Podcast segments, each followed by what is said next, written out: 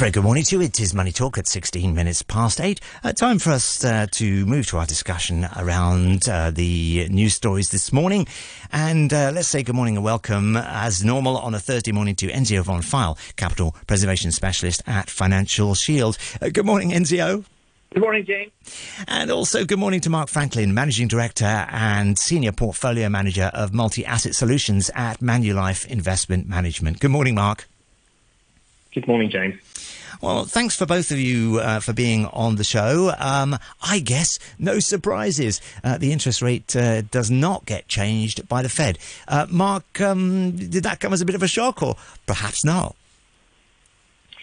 In short, no, it didn't come as a surprise what was interesting, I think, pertinent was that uh, Chair Powell highlighted that the recent rise in bond yields, particularly at the long end, uh, played its own part in tightening financial conditions, so effectively shared the burden with actual rate increases as well. So that's an acknowledgement that they're watching bond markets and yields quite carefully and the velocity of the moves. Um, pre the meeting, effectively no further interest rate hikes have been priced in by the markets. And in fact, there have been a slight further reduction in pricing for future meetings as well. I think that is an appropriate reaction, but uh, Powell also emphasized that they will continue to be data dependent, and the language change around the resilience of the economy is an acknowledgement by them that actually the economy is holding up better than they might have expected a few months earlier. Well, let's face it. You know, earlier in the in the year, everybody was talking about a U.S. recession. Doesn't look like that's going to happen, Marc, does it? We still think that there are the conditions in place for the US consumer spending growth to slow down over the coming months. On the flip side, though, the other swing factors are important to highlight. Uh, the US government is presiding over a period of very, very loose fiscal policy. Government expenditure continues to grow strongly, and that is also a component in GDP growth. And at the same time as well, there are secular shifts afoot here whereby the US is seeing quite a significant reshoring wave of industrial investment. So even if the US consumer does slow down, which is what is our base case for the next few months and quarters, there are other offsetting factors which could keep this period of growth chugging along for somewhat longer. Mm. Well, we shall see. Enzio, um, no interest rate change. What are your thoughts there? Did that uh, come as any uh, surprise to you? No, I, I agree with, uh, with with Marc. There, totally the he was just alluding to this, to uh, also our, our concerns at Financial Shield about the U.S. recession. The property sector is already beginning to slide. The waning home builders' confidence, depressed home builders' confidence is, is as lowest since January. The plunge in existing home sales in America has fallen to levels last seen in 2010, and the skid in new mortgage applications the lowest that they've been since 1995. Now, if that isn't telling you about a slowdown, then I don't know what is, because the property sector, as we all know, anywhere in the world, is very much a bellwether. The only area where I would take a little bit of an issue maybe is that, yes, there is some fiscal expansion around the states. First of all, how many roads and bridges can you really build? But also, about 50% of that expenditure apparently seems to be in debt servicing these days because the, the, the budget deficit is just so gargantuan. So that's just worth bearing in mind, I think.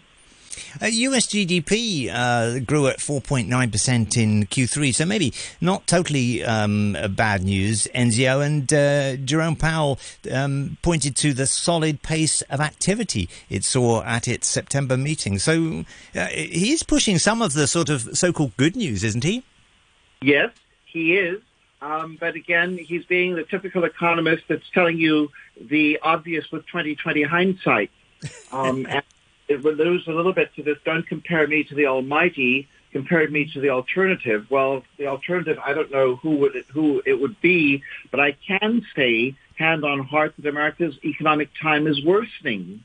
Worsening, yes. The Fed is actually reducing the amount of money in the system monetary policy, monetary money supply M2, according to John Greenwood, who designed our peg after all, um, has contracted for the first time since 1933. That's a couple of years ago, frankly.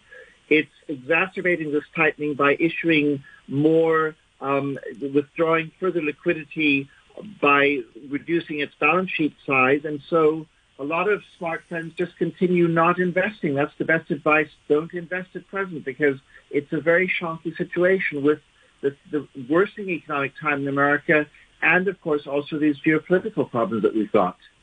Don't invest at this time, um, Marc. Is that um, you know something that you see as potentially a good piece of advice? we would definitely take the view that we, we would recommend to be selective. We are finding pockets of opportunity which don't necessarily just totally depend on the broader equity market or the broader fixed income market increasing in value. But under the hood, we do find opportunities which not only have created a bit of a valuation opportunity with the recent pullback, but also align with our longer term secular investment themes as well.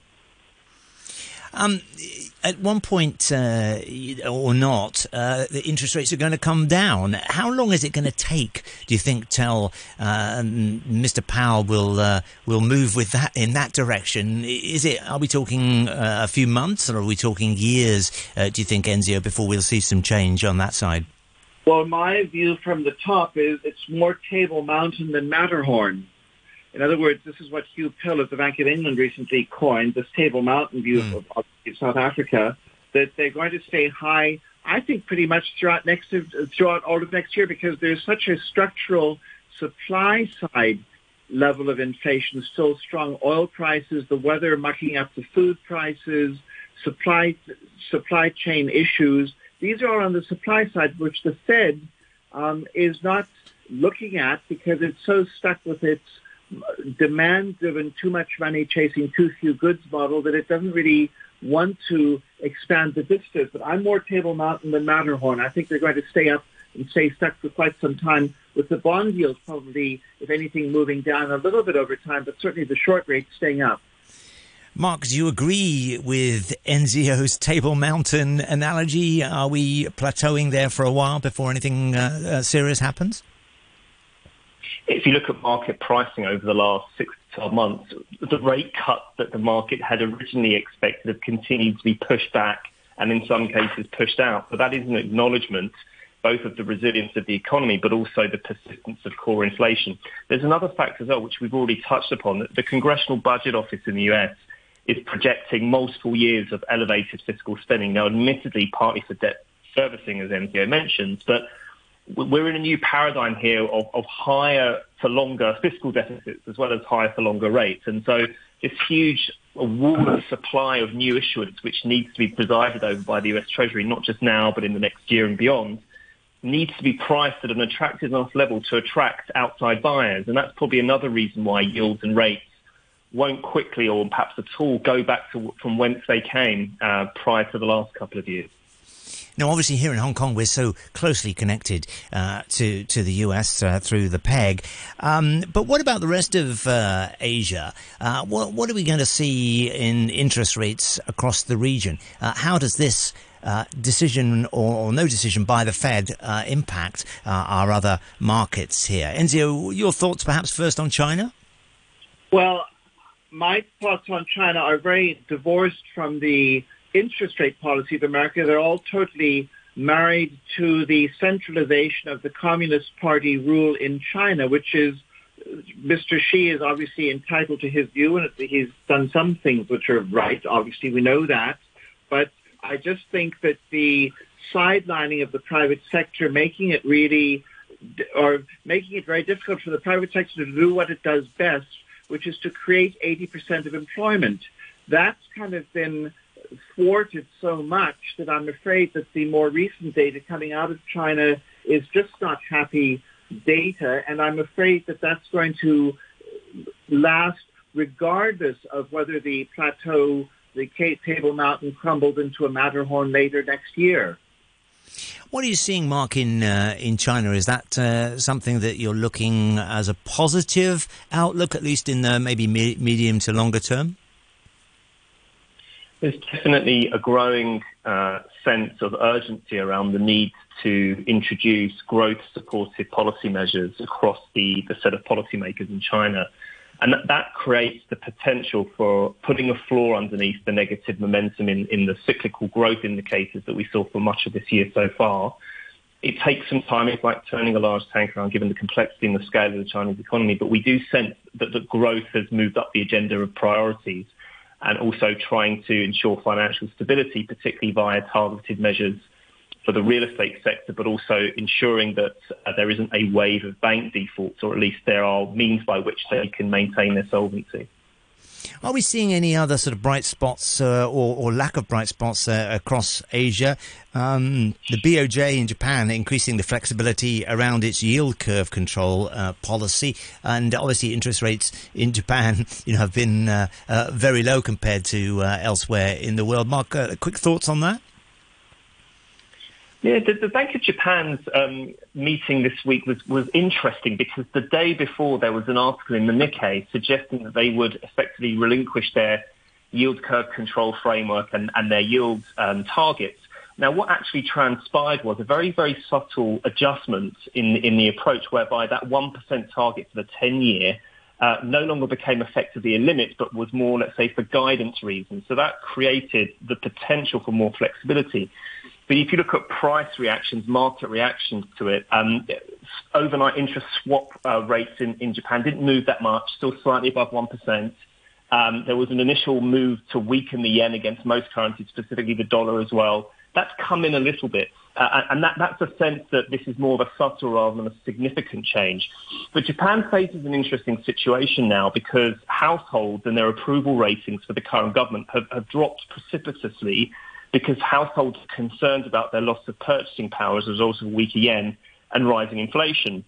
You've got reported and core inflation well above the 2% target right now, but the Bank of Japan and the Ministry of Finance still contend that that does not signal a permanent achievement of that 2% target. And they still project by 2025 that inflation comes back below 2%. Um, so the government's under a lot of pressure here to, to try to assuage those concerns mm. of households. So there may actually be some movement on the on the political front even before the monetary policy front. Uh, China, very important um, to Japan as it is to many Asian economies. Uh, Enzio, uh, do you see that linkage between China and other Asian economies uh, continuing to be of concern?